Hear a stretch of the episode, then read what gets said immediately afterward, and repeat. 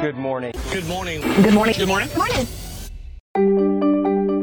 Lauren Weber here, up extra early to round out today's news so you don't have to. Today's headliner The White House said Donald Trump's comments on banning all Muslim immigration disqualified him from the presidency. However, the GOP has yet to jump on board. Despite a slew of outlandish comments, including suggesting that Bill Gates could close down the internet, Trump's poll numbers continue to rise nationally. The San Bernardino shooter may have planned a terrorist attack as early as 2012, according to reports by CNN. Check out the morning email for more details. The FBI plans to expand its current system for tracking police shootings. A senior FBI official called the existing system a travesty and promised a new method by 2017.